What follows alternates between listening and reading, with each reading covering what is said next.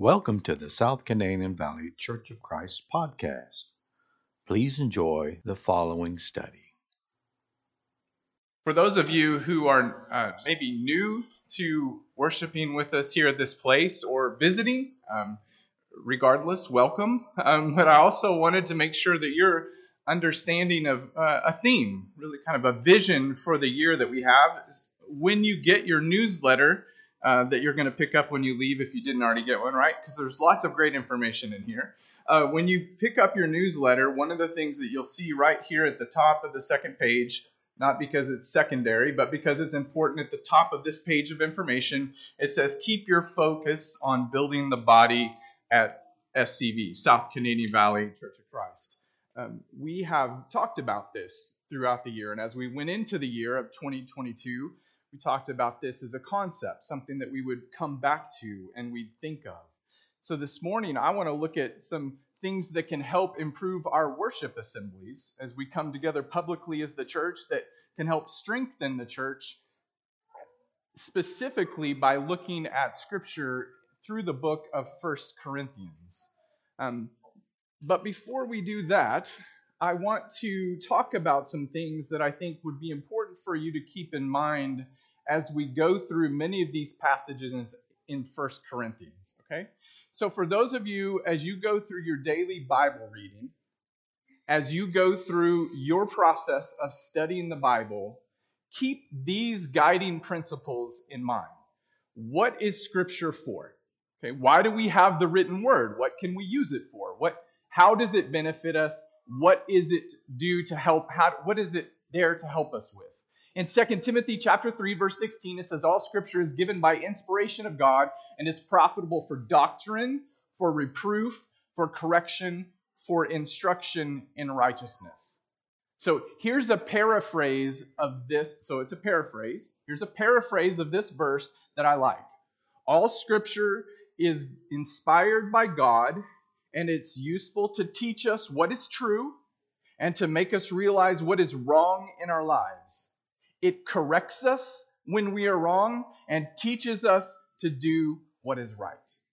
Okay?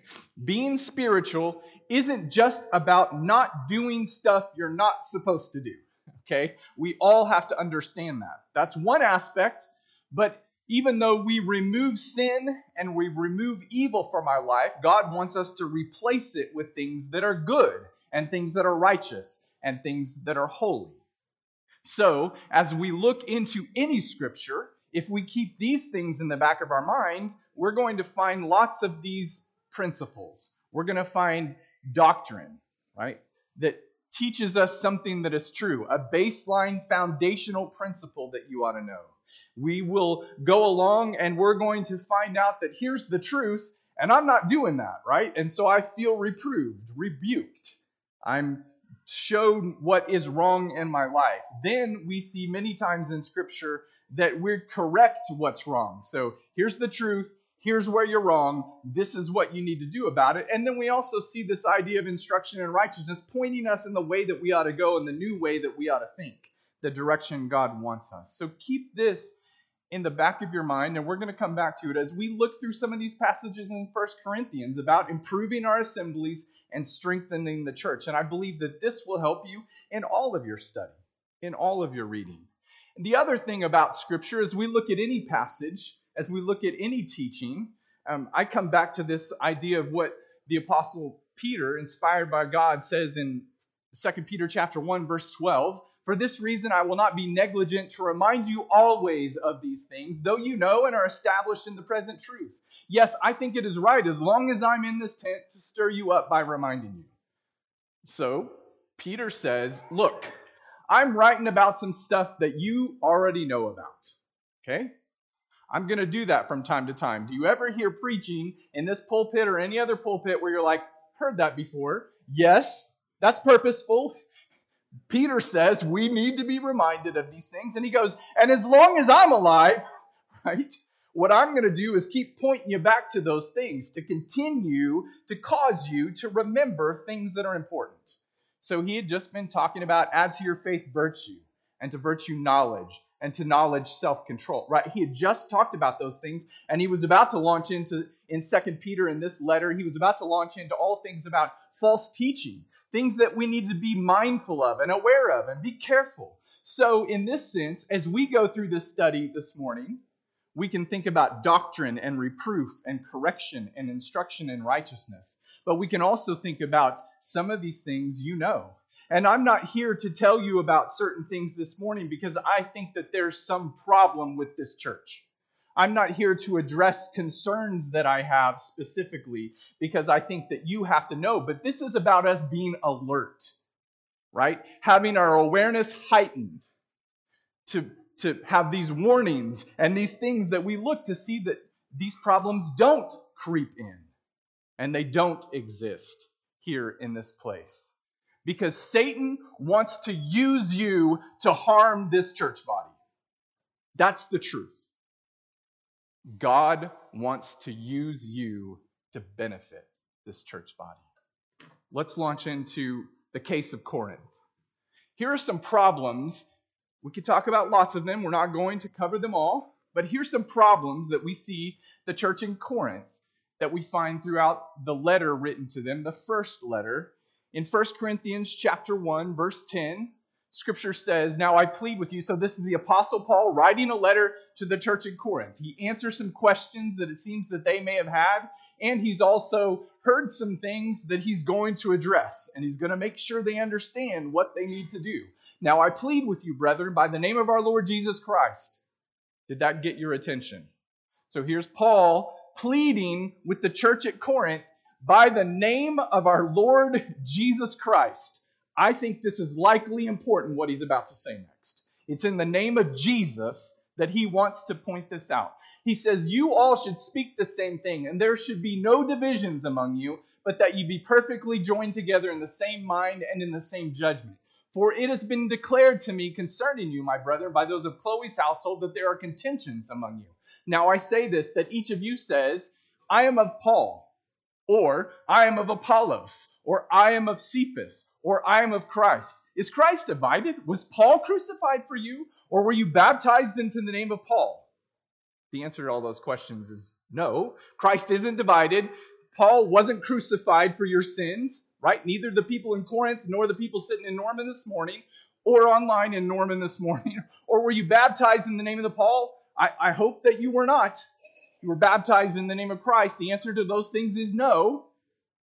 And as he addresses this letter, really at the outset of what he says to the church at Corinth for 16 chapters, that's man's divisions, but write this pretty long letter, 16 chapters full. He starts off by saying, I hear that there's some division and some contention. If we look at this in 1 Corinthians chapter 11, he comes back to the same theme later in the letter in verse 18. For first of all, when you come together as church, I hear that there are divisions among you. And in part, I believe it. For there must also be factions among you, that those who are approved may be recognized among you.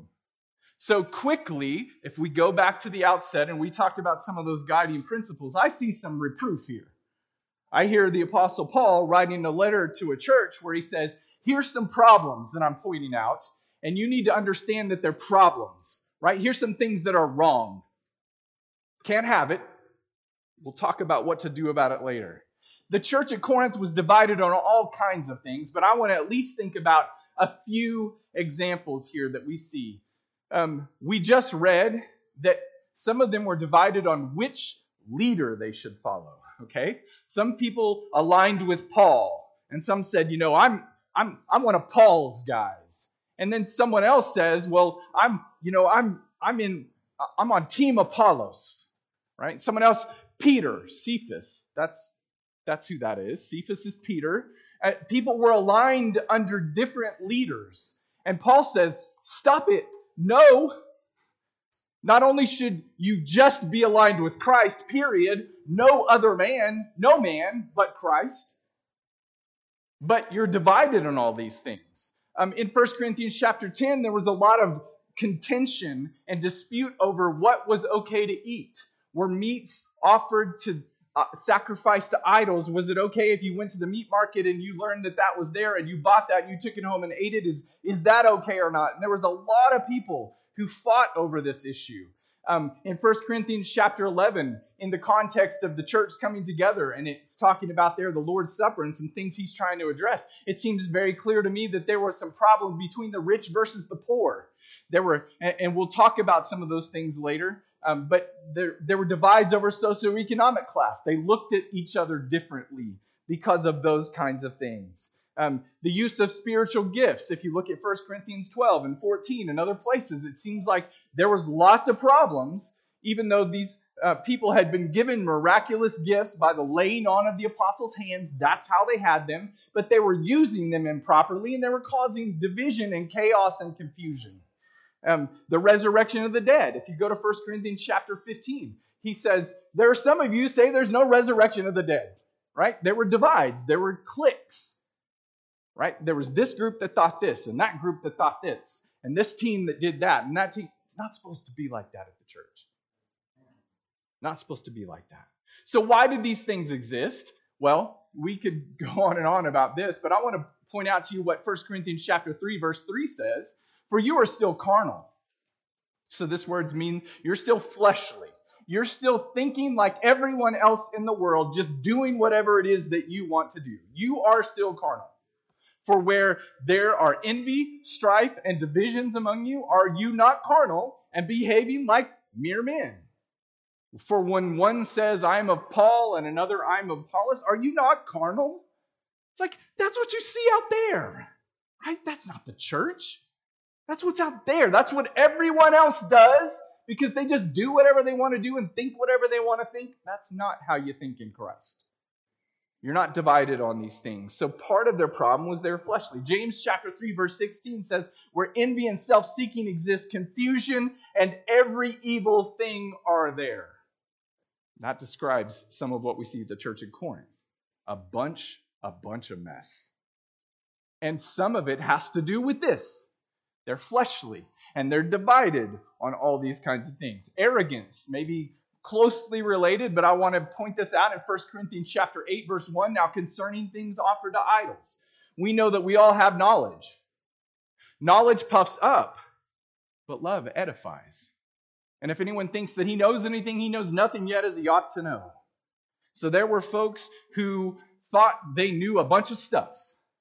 And they were proud of the fact that they knew a bunch of stuff. Um, knowledge says, I'm at liberty to do all things, but love adds, but all things do not edify. So I have to take what knowledge I have and apply it with love so that I look to build people up, not to tear people down, not to divide people. Paul confronts the arrogance of some of the members at the church in Corinth. Specifically, he does this in three different places in chapter 4, another place in chapter 5. Generally speaking, it seems like there were brothers and sisters there who belittled weaker brothers and sisters with their knowledge when what they should have done was use it to help them. Puffing up, or this idea of, right, bowing up, and I'm proud, I know stuff, I don't know about you, right? This kind of attitude, guess what? That pleases you. And it hurts everyone else. Edifying, on the other hand, benefits the church family around you.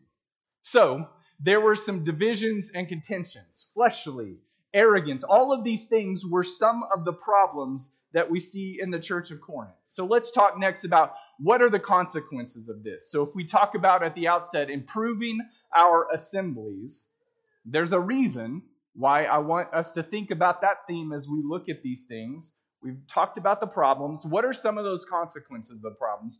First, in 1 Corinthians chapter 11 verse 17 it says, "Now in giving these instructions, I do not praise you, since you come together not for the better, but for the worse." Ouch. Can you imagine if the apostle Paul walked into this assembly and was given the podium and stood up here and he goes,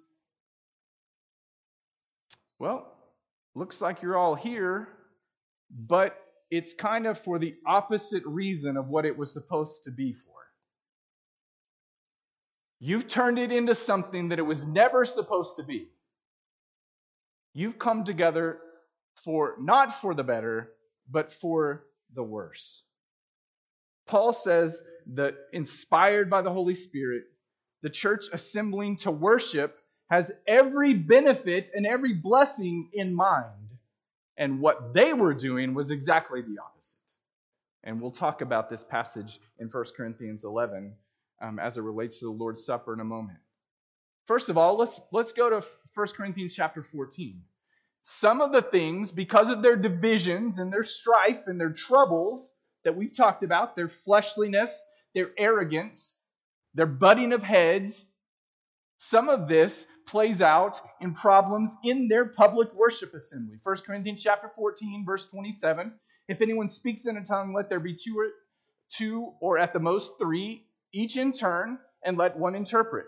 But if there is no interpreter, let him keep silent in church and let him speak to himself and to God. Let two or three prophets speak and let the others judge. But if anything is revealed to another who sits by, let the first keep silent. For you can all prophesy one by one, that all may learn and all may be encouraged. 1 Corinthians chapter 14, back up to verse 14. For if I pray in a tongue, my spirit prays, but my understanding is unfruitful. What is the conclusion then? I will pray with the spirit, and I will also pray with the understanding. I will sing with the spirit, and I will also sing with the understanding. Otherwise, if you bless with the spirit, how will he who occupies the place of the uninformed say amen at your giving of thanks, since he does not understand what you say? For you indeed give thanks well, but the other is not edified. So here's just a couple of examples in the context of the church coming together, like we are this morning, for the purpose of assembling together as the church to worship God, that there was all sorts of chaos happening that the Apostle Paul is trying to address. So if we go back to our guiding principles, doctrine, right, those basic teachings, and then there's some reproof, right? You need to understand that there's some stuff that's wrong and a lot of these consequences of their problems are the things that are going wrong. All sorts of stuff going wrong. Because people had this idea of what I can do, what I should do. They were talking over each other. There was chaos and confusion. There was, generally speaking, a lack of decorum. So, if you're familiar with a court, if you've ever been to one, if there starts to be some mumbling and like some talk, and it gets to be a little bit loud. What does the judge do? He says, Order in the court. Get back where you're supposed to be. Focus, people. Right? Because stuff is going on that shouldn't be going on, and it's creating problems instead of focus. Order. Scripture teaches us that God is not a God of chaos and disorder not confusion, but of peace. And that's what the church needs as well. So we see these things that it seems like there was chaos going on. Um, and on top of that, there were people that were doing things. If you indeed give thanks well, maybe you're good at certain things, but if it's not helping anyone else, if someone else isn't understanding how smart you are, as you try to teach, right? Then it's not helping anyone. It's just for you, it's not for them. And it shouldn't be that way. Here's another problem that we see. Literally, the Lord's Supper was a mess in their assemblies. And the Apostle Paul addresses this mess and says, We've got to do something about this. 1 Corinthians chapter 11, verse 18. For first of all, when you come together as a church, I hear that there are divisions among you, and a part I believe it. For there must also be factions among you, that those who are approved may be recognized among you. Therefore, when you come together in one place, it is not to eat the Lord's Supper, for in eating each one takes his own supper ahead of others, and one is hungry and another is drunk. What? Do you not have houses to eat and drink in? Or you despise the church of God and shame those who have nothing? What shall I say to you? Shall I praise you in this? I do not praise you. Okay, so let's think of context of what's going on here in Corinth. Um, so there would be, as most places in the first century, when the church came together, Christians who named the name of Christ came together, but they came from different places, different backgrounds. So some of them would come from pagan, Gentile backgrounds. Some of them would come from Jewish backgrounds. And generally speaking, pagans would go when they worshiped little g gods. They are not God, right? But little g gods, when pagans would go to do that, a lot of their sacrifices would actually be mixed with all sorts of disgusting stuff that we will not talk about. Things that are sinful and gross and detestable, and most anyone should know that, even if they're not a Christian. But one of the things they would do is they might, as part of their sacrifice to their God, just go ahead and have an all out blitz where we just drink alcohol until we're blasted, completely drunk and out of our minds. And somehow, in some way, in the pagan world, that was part of worship. Okay? And so these kinds of things trickle into the church. Shouldn't be that way. And in general, what would happen, as many commentaries say, is many of the wealthier Corinthians seem to have taken liberty at the Lord's table, at the Lord's Supper, or maybe in their love feast, think potluck, like associated with the assembly, that they would basically eat and drink everything up before the poor were allowed to get anything. And they would be drunk and they would eat all the best stuff. And what should have been good and productive and encouraging became something that caused discord and disunion. And part of it was related on this rich and poor, these different experiences from which they came. The Lord's Supper was a mess. People were doing all kinds of things for all the wrong reasons. 1 Corinthians chapter 13, verse 1. Though I speak with the tongues of men and of angels, but have not love, I have become sounding brass or a clanging cymbal. And though I have the gift of prophecy and understand all mysteries and all knowledge, and though I have all faith so that I could move, eh, remove mountains, but have not love, I am nothing. And though I bestow all my goods to feed the poor, and though I give my body to be burned, but have not love, it profits me nothing. Okay, segue, side sidebar here. What do you see in this passage? What I see is some doctrine, some truth, okay, some basic principles. That if you do things with the wrong motive for the wrong reason, without love, it ain't any good. It's junk, right? You're nothing. Don't do it. So that's a basic teaching that I think we see some doctrine in this. But at the same time, I think it's important that we understand this reproof that we also see here. Because chapter 13 that we read this morning um, together is right on the heels of addressing some of their spiritual gifts. You might remember in chapter 12 of 1 Corinthians that he's talking about there's one body, but many members. There's a diverse set of talents and abilities, gifts, right? And there were to be no divisions. And so he launches into some of the correction, some of the reproof about that, right? and how to correct it is to make sure that they understand about love. Also, in chapter 14, if we continue to go on and we're looking there, um, all of these things related to the public assembly, Paul addresses those who have the spiritual gift of speaking in languages otherwise unknown to them. So if you read speaking in tongues, that's what it's in essence talking about. Some were doing that um, when the church came together and no one understood it. So there was someone that had this ability that they could speak in a foreign language that they didn't otherwise know miraculously. And guess what? No one in the audience had any earthly idea what they were saying. It was gibberish. Did that stop those folks? No. Unfortunately, it did not. So if I came up here and I spoke in a language that none of you knew, and I just kept on and on for 30 or 35 minutes, You'd tire of that pretty quickly, and it wouldn't help you any. And I'd be doing it just so I could go, look, I know this language, and you don't. Sounds like many of them just wanted to show off their talents and their abilities. That's self worship. That's not worship of God, and it doesn't build anyone else up. If it's purpose, it's all about putting you on a pedestal.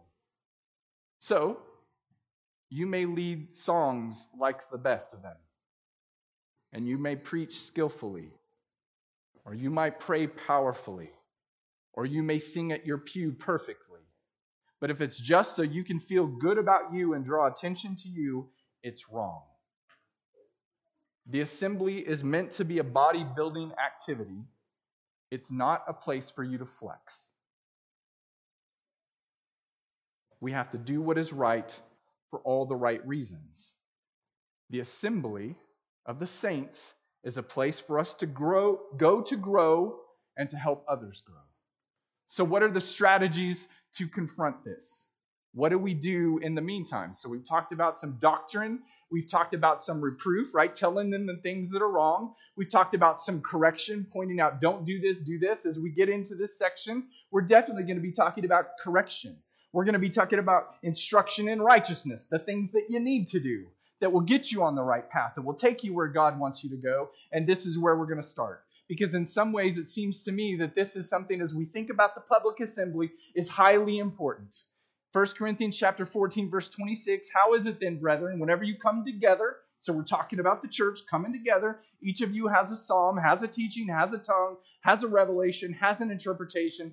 Let all things be done for edification now, the reason I'm saying this is ultimately important is because this is not the only place in 1 Corinthians that this is talked about. This is not the only place in the New Testament that this is talked about. So, yes, although we come together as the body of Christ, the church in this place, members of this body, to build each other up, we're coming to worship God. I understand that, right? But do we need to build up God? No. If you decide, I want to do the opposite of building up God, you know what? God's God anyway. You go ahead and do whatever you want. I don't recommend that. But you can do whatever you want, and He's still God. So I don't come to this assembly. I come to worship and praise God. All of us do, and we do that together collectively, which helps build us up. But part of what I do when I come together is I'm thinking about you. Not oh, I'm glad they heard that message because they really need to fix their life. Nope. That doesn't encourage, that doesn't help. But if we just think about other passages in the New Testament that talk about our singing, right? Colossians, teach and admonish one another in psalms and hymns and spiritual songs. Did you hear that? So when you come here to the assembly, the church comes together and you're singing a song. Yes, it's praise to God, but as we sang beneath the cross of Jesus, you know what we're doing? We're teaching doctrine. We're teaching the love of Christ as an example. When we sing that, we're admonishing each other. We're reminding each other that we need to find our protection and our refuge in the cross and in Christ and nothing else. Right? That's what we do. And that's just one example. But I, uh, I, I believe you understand that the assembly is for us to build each other up. And we got all this other junk, right? That trickles in, it gets in the way of what we're supposed to be doing. That's why we can't have it. Right? We can't allow it. We push it out and we grab hold of those things that are good and right for all the right reasons and we pursue them. Not only do we look to build up, but guess what? You need to seek to excel to build up. 1 Corinthians chapter 14 verse 12 says, "Even so you since you're zealous for spiritual gifts, let it be done for the edification of the church that you seek to excel. Not only when you come together are you to consider your brothers and sisters as we worship together in the public assembly, you're supposed to consider them all the time outside too. Acts chapter 2, the church came together house to house daily, right? They did all these things in fellowship, but especially as the church comes together, which is the context of this passage, not only are you to build up, as we've already read, but this says you need to build up, and when you do it, you better do it with everything you got. Bring it when you look to build others up. Don't bring junk. Don't bring leftovers. Don't bring something that's just half okay. It's just kind of, well, I kind of did my deal. No. We come with the purpose of building up with everything in us, not going through the motions, but seeking to be excellent in our approach to helping our brothers and sisters. So I can't help but think about love as a foundation, a guiding principle for us as we think about how we build up. We could have listed the lack of love in the problems section very easily based on all that this book teaches about love. In 1 Corinthians chapter 24, uh, let's try that again. 1 Corinthians chapter 12, there is no chapter 24. Verse 24, but God composed the body, having given greater honor to that part which lacks it, that there should be no schism in the body. That is a word that simply means that there be no division.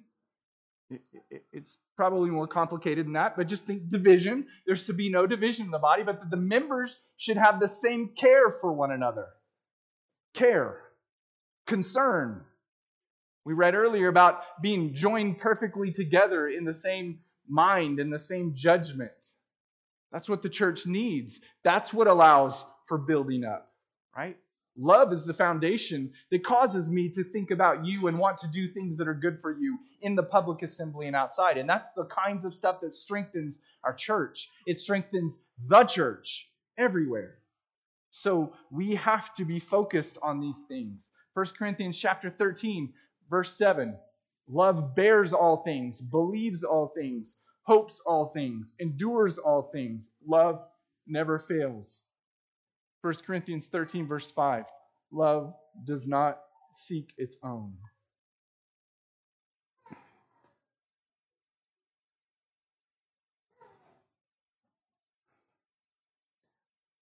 Love doesn't give up on people. Love seeks the lost until they're found. Love seeks the good of others and should be a driving force at church on Sunday morning or Wednesday night just like it's supposed to be every other hour of the day and day of the week. 1 Corinthians 13, about love in particular, as we think about that chapter, it wasn't written so it could be used at an upcoming marriage workshop. Okay? It wasn't written to send to two guys who are going at each other. But it works in every single one of those situations. Okay? If we think about the context of when 1 Corinthians 13, where it fits in this letter and what was going on, it was written to a church that was divided. It was written to a church that needed to get over themselves and help each other. I'm not preaching this to you because you need to get over yourself and you need to help each other. I'm preaching because you need to help each other. And if that means getting over yourself, I pray to God you get over yourself. I do. Me too. That's what it takes. And love wins. Love accomplishes the goal. Love serves the purpose. Love accomplishes the mission. And that's why, toward the end of this letter, the inspired apostle writes, Let all that you do be done with love. There's some doctrine for you, there's some truth. And if I keep this truth in mind, it will help me see the things that are wrong with me. And if I keep that truth in mind, it will help me work to correct the things that are wrong and if I keep that truth in mind, it'll keep pointing me in the direction that God wants me and the church to go. So we strive to be one body, perfectly joined together in the same mind and same judgment, all focused on Jesus Christ and Him crucified, all focused on glorifying God. And when we do that, born out of that will be the opportunity every single time for us to build each other up in the assembly and outside the assembly. We unite instead of dividing, and we encourage each other in our faith. That's our mission, that's our purpose, and let's make sure that our awareness is always heightened toward this, that we always remember this. If the church here can help you with a need that you have in your life, particularly if you have a spiritual need in your life, we want to pray with you and for you. We want to support you. We want to encourage you. We want to build you up and help one another. That's part of what the body does here on a regular basis. Whether or not you come to the front pew and sit there after we sing this song or during this song, you can have prayer and strength with any of your brothers and sisters who want to help you, with the elders, with the leadership here. That's what we seek. And this is an opportunity for you to make those needs known if you want to do that in this assembly. because people love you and care for you. There may be someone who is not a Christian and they're fleshly. They're out in the world, they're living divided, right? People are fighting and there's all the chaos and the turmoil.